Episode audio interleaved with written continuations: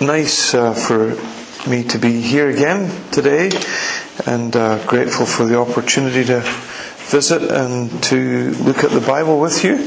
If you have a Bible, can I invite you to turn uh, with me to John 13? If you don't, don't panic. I will try and read it as helpfully as I can. John chapter 13 and uh, we'll read from the first verse. So, the last time that, that I was here, we looked at that incident in the life of Peter where he asked Jesus, How many times um, should I forgive people that offend me and hurt me and wound me? And uh, of course, Jesus told him that he was to do that um, ad infinitum, really he was to forgive and forgive and to go on forgiving. And uh, that was a challenge, but that's what Jesus said to him. And uh, today we turn to this section. So, John 13. It was just before the Passover festival, and Jesus knew that the hour, or sometimes that's translated his hour, had come for him to leave this world and go to the Father having loved his own who were in the world, he loved them to the end. The evening meal was in progress, and the devil had already prompted Judas, the son of Simon Iscariot, to betray Jesus. And Jesus knew that the Father had put all things under his power, and that he had come from God and was returning to God. So he got up from the meal, took off his outer clothing, and wrapped a towel around his waist. After that, he poured water into a basin and began to wash his disciples' feet, drying them with the towel that was wrapped around him. He came to Simon Peter, who said to him, Lord, are you going to wash my feet? Jesus replied, You do not realize now what I am doing, but later you will understand. No, said Peter, you shall never wash my feet. And Jesus answered, Unless I wash you, you have no part with me. Then, Lord, Simon Peter replied, Not just my feet, but my hands and my head as well. And Jesus answered, those who have had a bath need only to wash their feet. Their whole body is clean. And you are clean, though not every one of you. For he knew who was going to betray him, and that was why he said, Not every one was clean.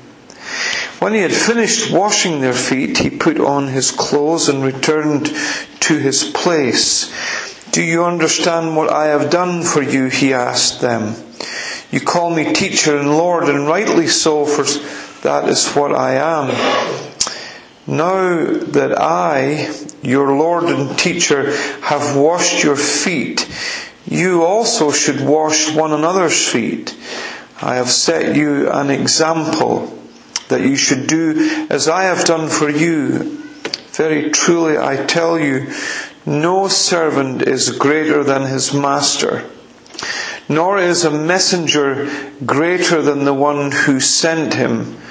Now that you know these things, you will be blessed if you do them.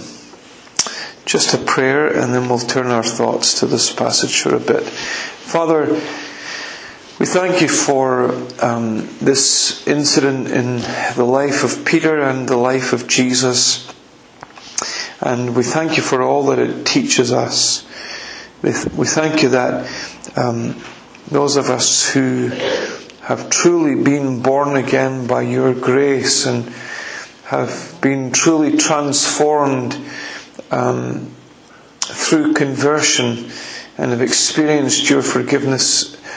Lord, we thank you that the words that Jesus uttered, you are clean, are true of us, and that amazes us that we've been bathed in your cleansing and pardoning mercy, and that the slate has been wiped clean.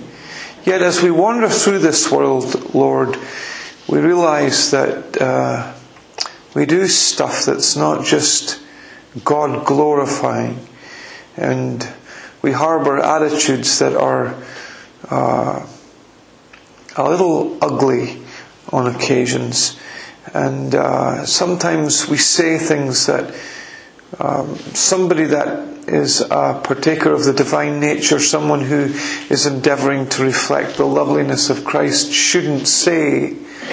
And sin clings to us, and we pray for your cleansing afresh this morning, and we ask that, uh, Lord, you will wash us clean and restore a right spirit within us, and renew that relationship that we have with you that sweet relationship of child and father.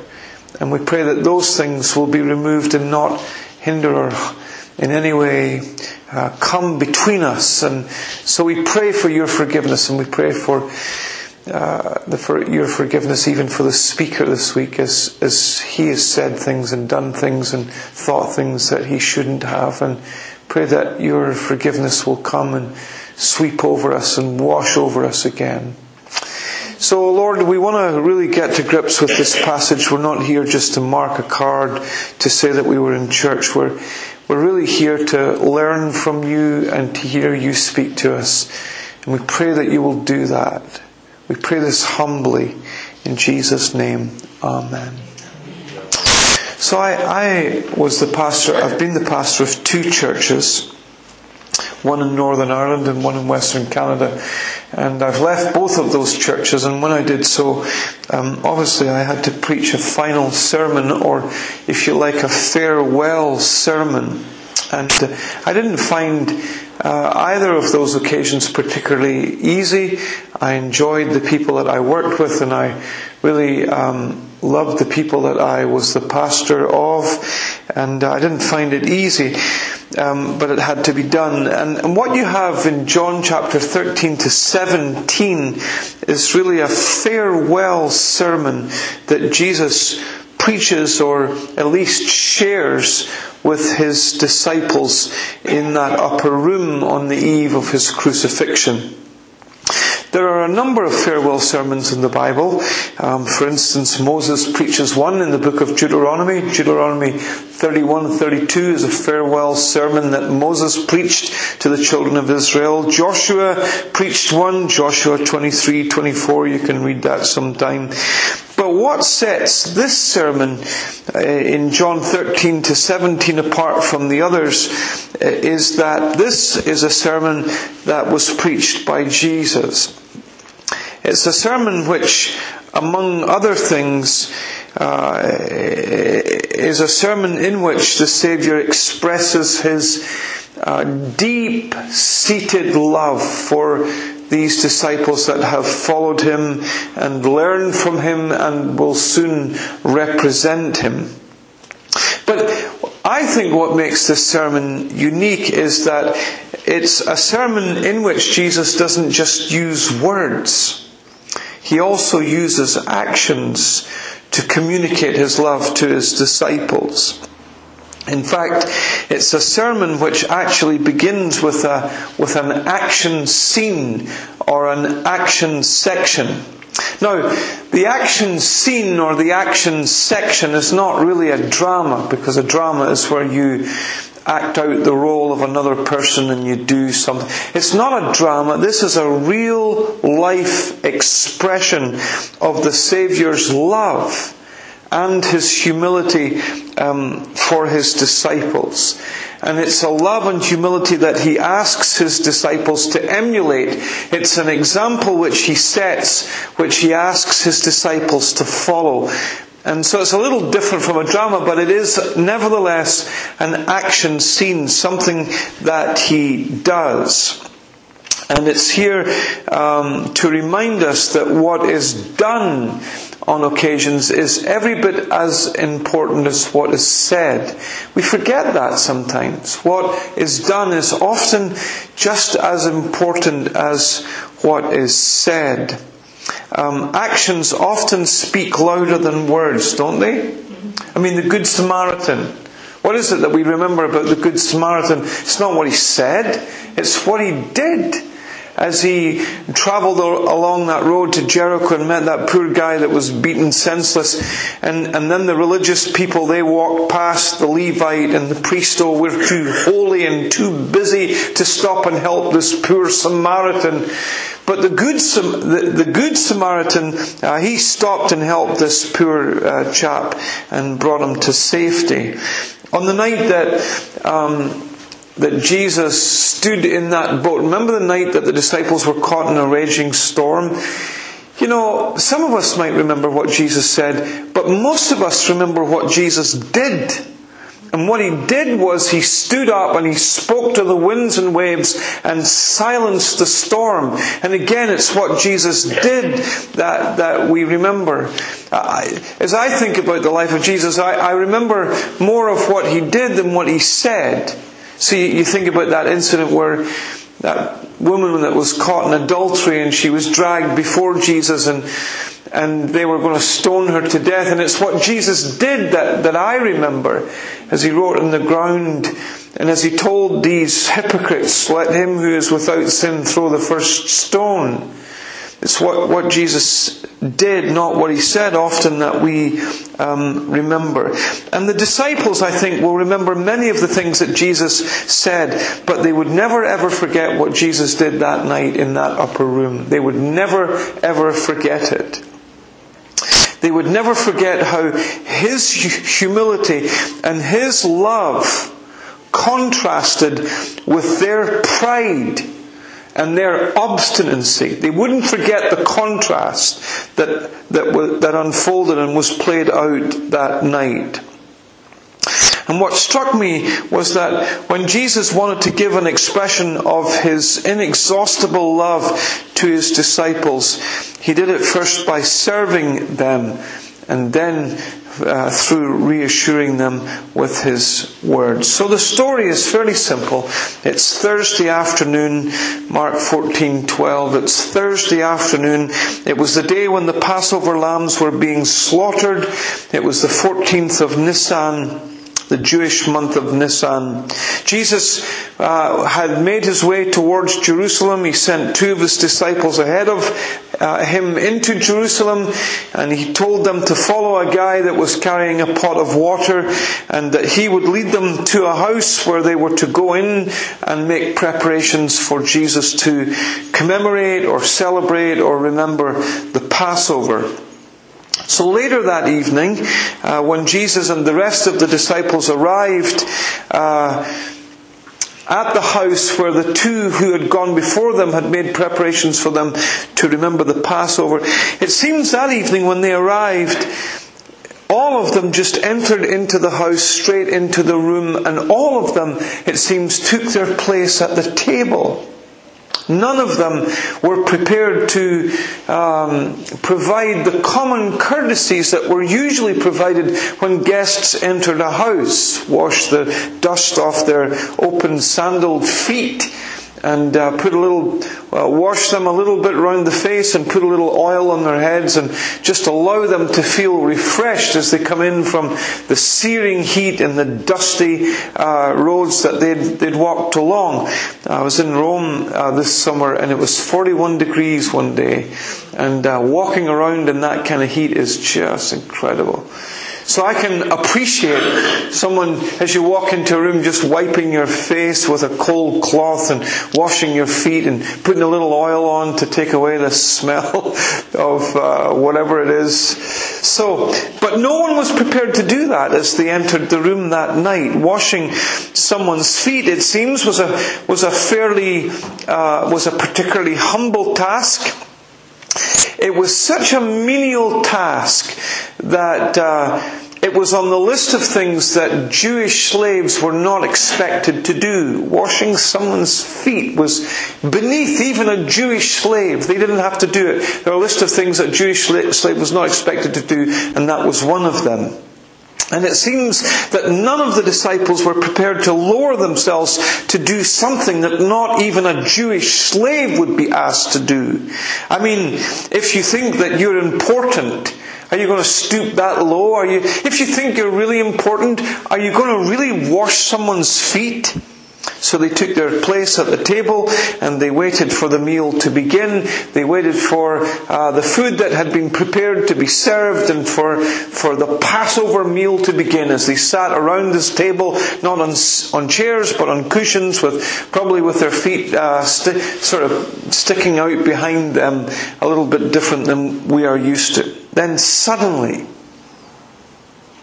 Jesus got up he took off his outer garment and he wrapped a towel around his waist and he took a basin of water and he got down on his knees. And one by one he washed their, their dusty, smelly, grimy feet. Most of them, it seems, were fairly comfortable with Jesus, the Lord of glory, washing their feet, which is fairly alarming, isn't it? That you would sit there and you'd be comfortable to allow Jesus to wash your feet. Peter, it seems, was the only one that really struggled with the idea that his master should wash his feet. In the same way in which John the Baptist struggled with the idea or with the suggestion that he should baptize Jesus. He felt that Jesus should be baptizing him, not the other way around. And uh, Peter knew that things were a little out of sync. This just wasn't right. It didn't feel right. It didn't sit comfortably with him. That Jesus was on the ground washing his feet.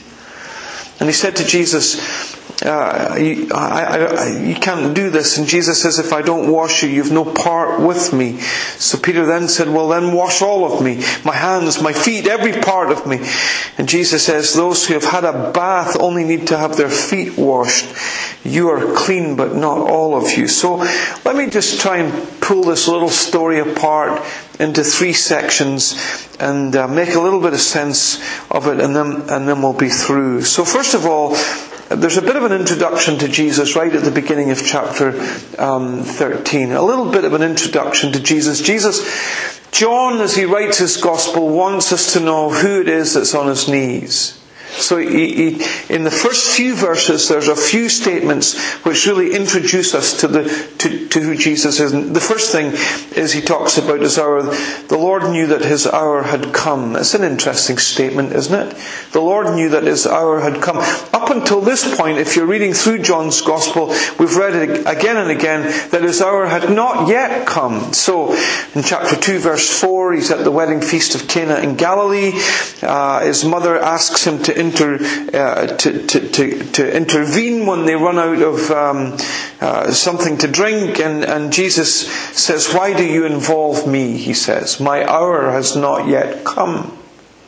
Again, chapter 7, verse 30, he's teaching in the temple. People don't like what he's teaching. People are beginning to hate him. Uh, the guards in the temple are watching him, but we're told specifically no one laid a hand on him. Why? Because his hour had not yet come. And again and again, we read that statement, his hour had not yet come. But now we've reached chapter 13 and we read that his hour had come. As the disciples gathered in that room, Jesus knew that the hour of his death was upon him. And as you think about the repeated references to his hour uh, over the three years of his public ministry, you get a sense of the magnitude of this moment that had arrived. I'm sure the angels must have been looking on with bated breath as they realized that he had reached his hour. The hour of his death. This is, this is the hour that had been spoken about way back in the book of Genesis chapter 3 verses uh, 15 when it said that when God said to Adam and Eve that he would send someone to crush the head of the serpent. That is just about what is, that is what is just about to unfold. He is just about to crush the head of the serpent through his death on the cross. His hour had come. Again and again in the Old Testament, you've got references made to the day of his death. He would be led like a lamb to the slaughter. He would be wounded for our transgressions and bruised for our iniquities. This is the moment that Jesus had come for according to his own words. The Son of Man came not to be served, but to serve and to lay down his life a ransom for many. This is a hu- humongous event that is about to unfold. His hour had arrived, and on the eve of his hour, he's on his knees washing his disciples' feet. I, I think sometimes when we read about that, we lose sight of the significance of Christ's hour. Uh, I, I, it, it, it is the climax of history when Jesus died on that cross and took our place and our wrath and our punishment so that we could go free. Wounded for me, wounded for me there on the cross. He was wounded for, for me. Now, gone my transgressions and now I am free all because Jesus was wounded for me. His hour had come. Secondly, he speaks not just about his hour as we think a little bit about this introduction to Jesus, but he also speaks about his love. It says, Jesus loved his own and he loved them to the end. Interesting statement, isn't it? He loved them to the end. What does that mean? He loved them to the end. Well, it could have meant that he loved them to the end of his life. Right to the very last breath he loved his disciples. Maybe that's what it means.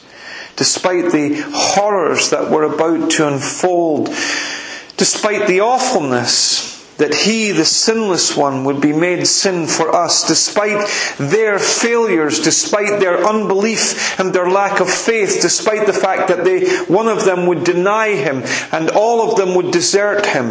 Despite all of that, Jesus loved them to the end of his life. Maybe that's what it means. Maybe it doesn't mean to the end of his life, maybe it means to the end of their lives. He would soon leave them, but his love for them would remain unchanged. He loved them and he would continue to love them as the children were singing neither death nor life, nor angels, nor principalities, nor things present, nor things to come, nor height, nor depth, nor any other creature would be able to separate them from the love of God which is in Christ. So no angel, no demon, nothing now, nothing in the future, no illness, no difficulty would ever separate them from God's love in Christ. So maybe it means to the end of their lives. But I think what it means is he loved them to the end in the sense that he loved them to the uttermost. It was not possible for them to be loved more than Jesus loved them. He loved them in a way that was perfect and faultless. And by the end of this chapter, Jesus will have demonstrated his love for them by washing their feet in humble service. And by the end of this book, he will have demonstrated his love for them by dying on a cross for their sins. The love of Jesus is greater by far than ever has been told. I wonder if you're here and you've been disappointed by the love of others. Ever been disappointed by the love of others? A father, a mother, a spouse, a partner? Well, I just want to say to you that here is a love that will never disappoint you. It is not possible to be loved more than a Christian is loved by Jesus. Did you know that? It is not possible to be loved more as a Christian than, than, than Jesus loves you. He loves his people to the uttermost. And to be one of his sons and daughters is to be the object of that love. You know, if, if, I was speaking at a conference a while ago and my family were there and I used this illustration. I, I said if a fire broke out in this room, um, I'd do all, everything that I could to help you all. But not before I had first rescued those two girls sitting down there because they're my daughters and I love them with a passion and they are the first people that I would want to help. Because that's the relationship that I have with them. And, and, and I just feel overwhelmed by God's amazing grace to me that He loves me to the end, to the end, to the uttermost. It is not possible to be loved more than God loves me. The third thing that John tells us by way of introduction is he tells us a little bit about his authority. Um, Jesus knew that the Father had put all things under his power and that he had come from God and that he was returning to God. You could preach a sermon on that one statement. Verse 3 is an amazing verse. Jesus knew that he had come from God. That speaks of his divine origins. He knew where he came from. He knew that he was returning to God. That speaks of his future glory. He, he was going to be restored to the glory that he had with the Father before he had entered entered into um, Mary's womb, his future glory. And then he speaks, and he knew that the Father had given him all things, which speaks of his authority. All things had been put under his power. The rule of Jesus was absolute. Oh, he was poor, he had nowhere to lay his head. He had no home that he could call his own. He had no property deeds to leave to his mother as he would be crucified on the cross. But he was rich, rich in power, rich in authority. He was, in fact, the Lord of all glory. I was speaking um, one man one day to a gentleman on the streets of Edinburgh. So I sometimes take the students out on outreach, not often because other people on the staff do that, but sometimes I, I just go out with them because I want to meet ordinary people and not students for a little bit and talk to people. And so I was chatting to this guy on Princes Street, right at the Duke of Wellington statue at the low end of Princes Street. This guy come up to me and he said to me, so what makes Jesus any different from any of the other prophets? A great question. What makes Jesus any different from all of the other prophets? And I said to him, this is what Jesus sets Jesus uh, uh, apart from all of the other prophets. He is the only one under whose power the Father has placed all things. He is the only one to whose authority death must bow in obedience. As he stands outside the grave of a man who has been dead for four days and calls him forth. He is the one that can call disease and even nature itself to heal. He stands on a boat and speaks to the winds and waves and nature obeys him. Everything has been placed under his power. That's what John tells us about this one who's about to get down on his feet. He has authority over everything. I was interested to read a while ago um, uh, literary giant Samuel Johnson was once asked to prepare a funeral sermon for a little girl that had died, and he went and spoke to the family and asked about some of her special qualities. And the parents said to Samuel Johnson, Well, one of the things that's special about our little daughter who passed away is that she was always kind to her inferiors. Oh, said Samuel Johnson, and how did she work out who her inferiors were? Well, there's no difficulty in working out who Jesus' inferiors are. All things have been, have been placed under his authority. He reigns supreme over it all. He is the one who has absolute power and absolute authority. So much then for introductions, and introductions are important. His hour had, come, his love, he loved them to the end, and, and his authority. Um, everything was subject to his authority. A little bit then about the example that Jesus set. A couple of things about that. First of all, the pride. The problem that gave rise to this incident was a lack of humility that existed amongst the disciples. So if you ever have a chance to look at Luke chapter 22 to tw- verse 24 to 30, you'll see that on their, on their journey to Jerusalem, a dispute had broken out about which of them was the most important. Oh, I'm the most important. I'm, I'm the number one disciple. No, no, I'm the number one disciple. I'm more important than you. I've done more stuff than you. I'm more significant than you. And, and there was a dispute about which of them was the most important. And, and that dispute or discussion had been ongoing on their journey to Jerusalem. They possessed a competitive spirit. Each of them wanted to be the top dog, the all important one. Each of them wanted the elevated position. So when they entered the house, if this is a discussion that's brewing in the background, I'm more important than you, you can understand why none of them were prepared to wash each other's feet. So they sat at the table full of obstinate pride. I mean, if you really feel that you're the number one, you're not going to get down on your knees and wash someone else's feet. And they're full of obstinate pride and they're sitting there, sitting there around the table, full of pride and full of obstinacy. I'm not doing it. Don't think I'm doing it. He can do it. He's, he's further down the ranks than me. He can do it. They had lost sight, sight of the fact. Uh, I, I, think that they were, uh, they were at least a bunch of slow learners. They had been chosen not because of their gifts and not because of their greatness. Uh, they had nothing that they hadn't been first given by Jesus. They were chosen because of God's goodness and God's grace. They were chosen because of Him, not because of them. They were fishermen and farm laborers, chosen by grace to accompany Jesus. They were nothing, and the one that they served was everything. And sometimes we, as the Lord's people, get things a little bit out of focus, don't we? They'd forgotten that they were nothing. And, and we sometimes forget that we're nothing. We sometimes entertain this notion that we are something. And ah, I'm a little better than them because I'm a little bit more gifted than them. What, did, what do you have that wasn't given to you by God? And, and what do you have that couldn't be taken away from you in an instant?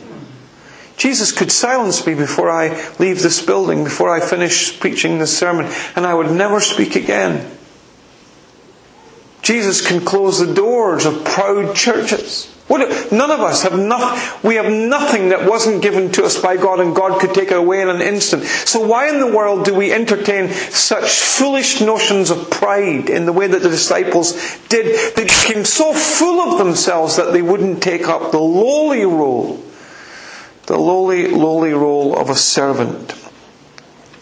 I was interested to read a while ago about D.L. Moody slipping into a church service, the great evangelist slips into a church service and, and there's a guy sitting beside him and he can't behind him a young student minister and he can't believe it's D.L. Moody sitting in front of him he can't wait for the service to end so that he can ask him a question so the service is over and he taps Moody on the shoulder. Nice to meet you, Mr. Moody. And he's, he's uh, all excited that he's met D.L. Moody. And he says to Moody, thinking of something stupid to say, he says to Moody, Would you pray for me? And, and Moody said, Sure. What would you like me to pray about? What, what, what do you want me to pray for? He, he, and, the, and the student says, Would you pray that God will keep me humble? And Moody looked at him and said, And what would you have to be proud about? And it's a great question. What, what do any of us have to be proud about? Well, so much then about their pride. What about his humility? So what happened? The meal did not proceed. Jesus looks at them around the table. And then the Lord of glory, who had been given all things, says John, the one for whom the heavens opened and a voice was heard to say, This is my beloved Son, in whom I am well pleased, listen to him. This one who had come from the Father and was returning to the Father the one before whom every knee would one day bow and every tongue confess that he is Lord, the one who had created everything that was made, the one who was with God at the beginning and was God, takes off his outer garments, picks up a towel and washes their feet. And then when he finishes, he returns to the head of the table because that's where he belongs. And it's an amazing scene the one whose presence was flooded with the praise of angels, the one who was and is and is to come, the one who holds the keys of death and hell, the one who will reign supreme for all eternity. bows and washes the feet of twelve men who are full of pride and consumed with the issue of which of them is the most important. And one of them is a traitor. One of them has already agreed to betray him. One of them has already colluded with the religious leaders to lead them to Jesus when the opportunity came along. Would you wash the feet of Judas? I mean, really? Would you wash the feet of Judas? I'm not sure that I would have. I might have thumped his feet a time or two. But Jesus, knowing what Judas had already did, done, rather, washed the feet of this traitor. Some of us would hardly bid the time of day to someone who rubbed us up the wrong way five years ago. But not Jesus.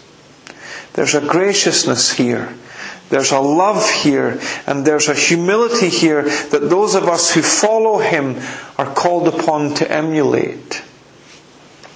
Before Abraham Lincoln became the 16th President of the United States, he was called the original gorilla by a man called Edwin Stanton. And if you've ever seen a picture of Lincoln, you'll know that he had a beard and, and, uh, and so on, big long arms, and, and uh, he had this political opponent called Edwin Stanton, and Edwin Stanton used to refer to him in all kinds of derogatory terms. He called him a low, cunning clown on one occasion.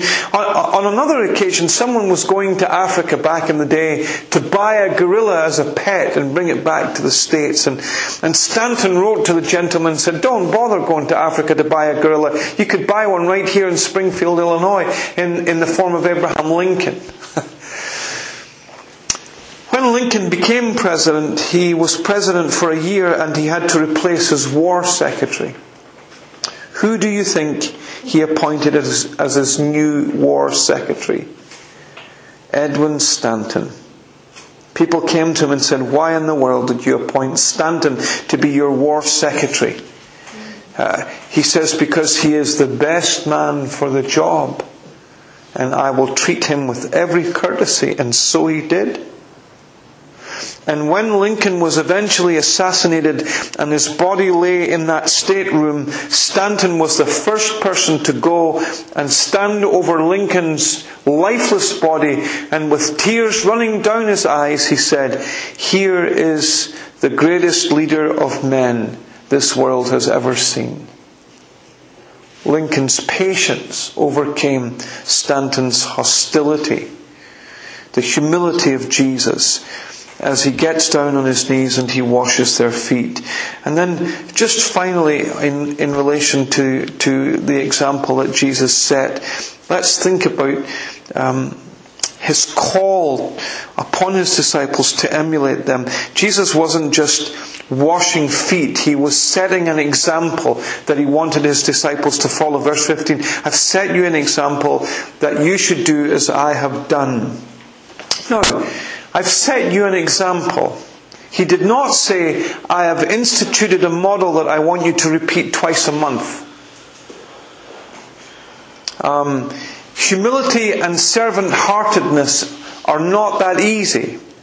It's not simply that we do in a service once a month. He didn't say so. Once a month, I want you to get out basins and wash each other's feet. It's not that easy. It's a way of life. That's what Jesus is calling us to. It's to be possessed of a servant heart. We're to follow the example of our Master in serving one, one another just as He served us. But some of us will only serve if we can be noticed. If it will give us recognition. I remember speaking to a man who told me that he would never serve as a deacon because he felt that he was eldership material. The little girl who went to India as a nurse and who sat in a leprosy hospital washing filthy feet followed the example of Jesus. It was her way of life. The person who is go, prepared to go and sit in the creche and mind young children, the young children of others, even though their families have long since flown the nest, follows the example of Jesus' servant heart. Following the example of Christ means putting yourself out to help others. It means putting yourself out and doing menial, lowly things so that their needs are met. That, that's what it means to follow the example of Jesus. I was interested to read a while ago that Amy Carmichael went to India. She arrived in India with a tropical fever uh, and a temperature of 105. Those who greeted her thought that she wouldn't even last six months.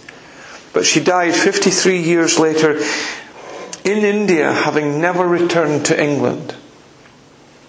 If the ultimate and hardest cannot be asked of me, she said, if my fellows hesitate to ask it and turn to someone else, then I know nothing of Calvary love. 53 years of missionary service in India. She saved the lives of over a thousand abused and abandoned children, most of them girls.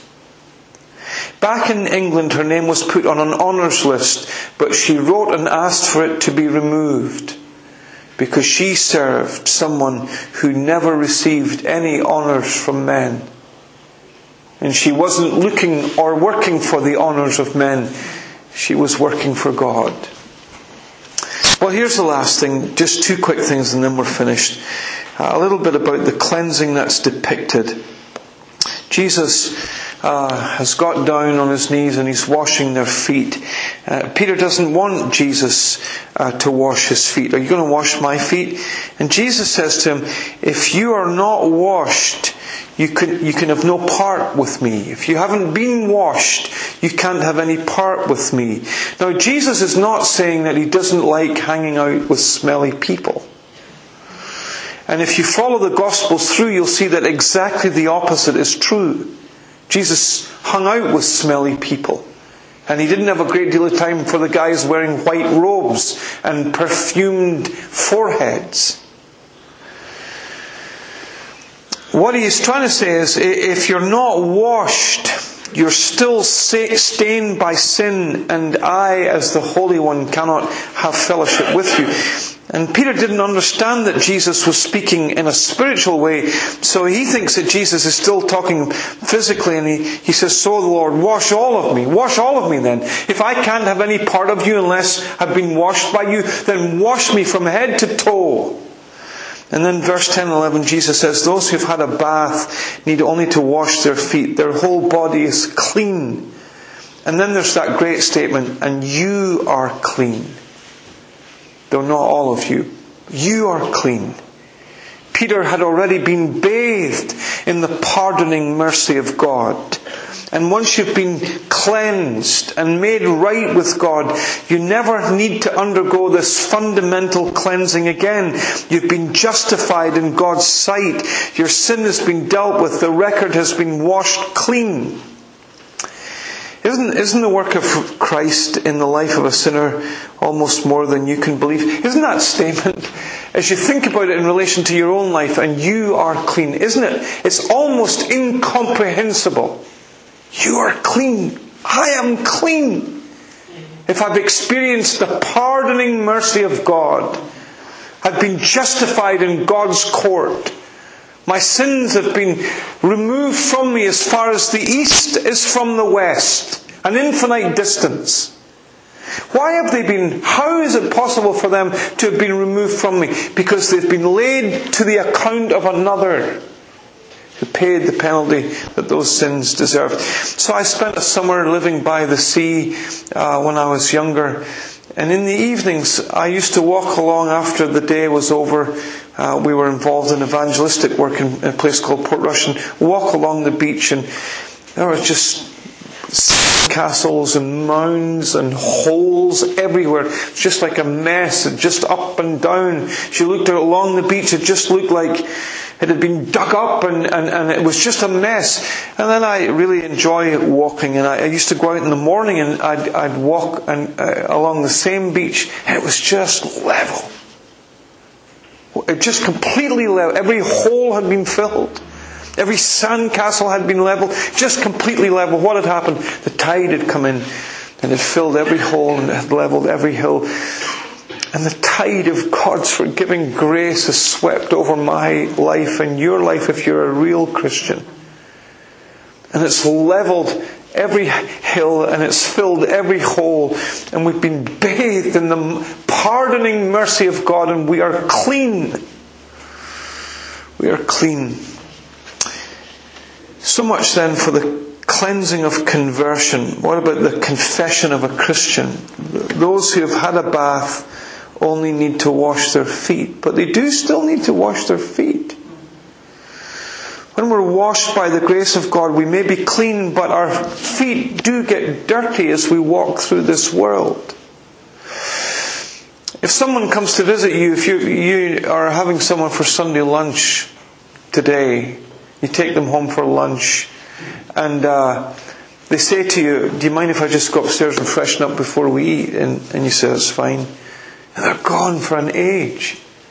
And, and you, you go up and you listen, and they're having a bath in your house. And you say to yourself, That's a bit weird, isn't it? Folk freshen up. You don't need to have a bath before you have lunch at my house. Just come and wash your hands and come and eat. And, and that's how it is if we've been bathed in the pardoning mercy of God.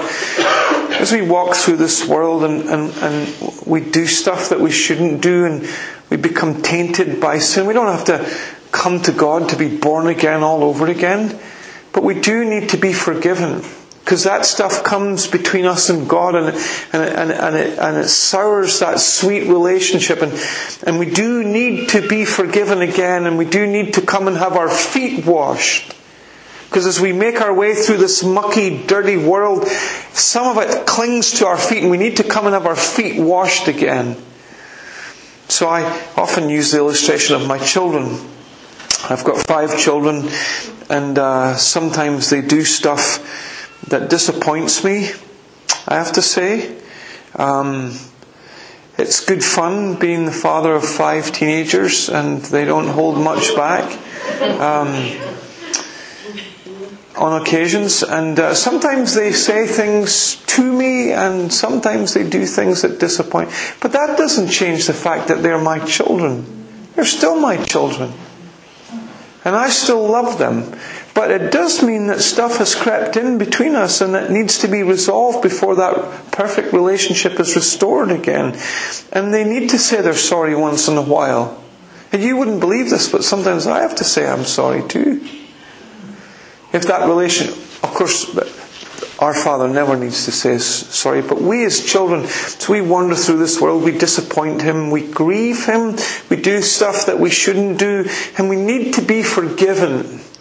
Wasn't it David who, when he sinned, said, Restore unto me the joy of my salvation? Because somehow sin had crept in and just robbed him of his joy. That's the kind of things that happen as we wander through this world. Now, I hope that's a help to you. Uh, and I hope, I, I, want to just give you one piece of advice and, and then we'll, a few quick words about Judas and we're finished. One, one quick uh, word of advice to you as a Christian is if you don't want Satan to rob you of your joy in your relationship with God, then keep short accounts with God. And, and, and make sure that you do confess the things that grieve Him. So that that sweet relationship between father and child and child and father can, can be what it should be. And that sin doesn't rob you of its sweetness and it doesn't become burdensome and, and, and you lose your joy, make sure that if you do stuff that's wrong, that you do tell your father that you're sorry. And the last thing is this. Um, we did read a little bit about Judas, and the devil had put it into his heart to betray Jesus. I, I want to say this to you. Jesus, Judas had already made up his mind to betray Jesus. He had already agreed to hand Jesus over to the religious leader, leaders when the opportunity arose. And although the devil had put it into the heart of Judas, it's important to note that Judas is nowhere presented in Scripture as a helpless pawn in the hands of the evil one. He was prompted to do what he wanted to do. He was helped to do what he wanted to do, but he wanted to do it. And Judas, I think, is one of the tra- most tragic stories in all of Scripture. His teacher was Jesus. That was who he listened to, Jesus. His friends were the disciples. His work was the work of God. He took his place at the table. None of the other eleven suspected anything. But Jesus knew the truth. And Jesus knew that all of them were clean except for one of them. There was one sitting around that table who was not clean, who was not the real deal, who had never been bathed in the pardoning mercy of God, who was a fake, who was living it out on the outside, but on the inside it wasn't real.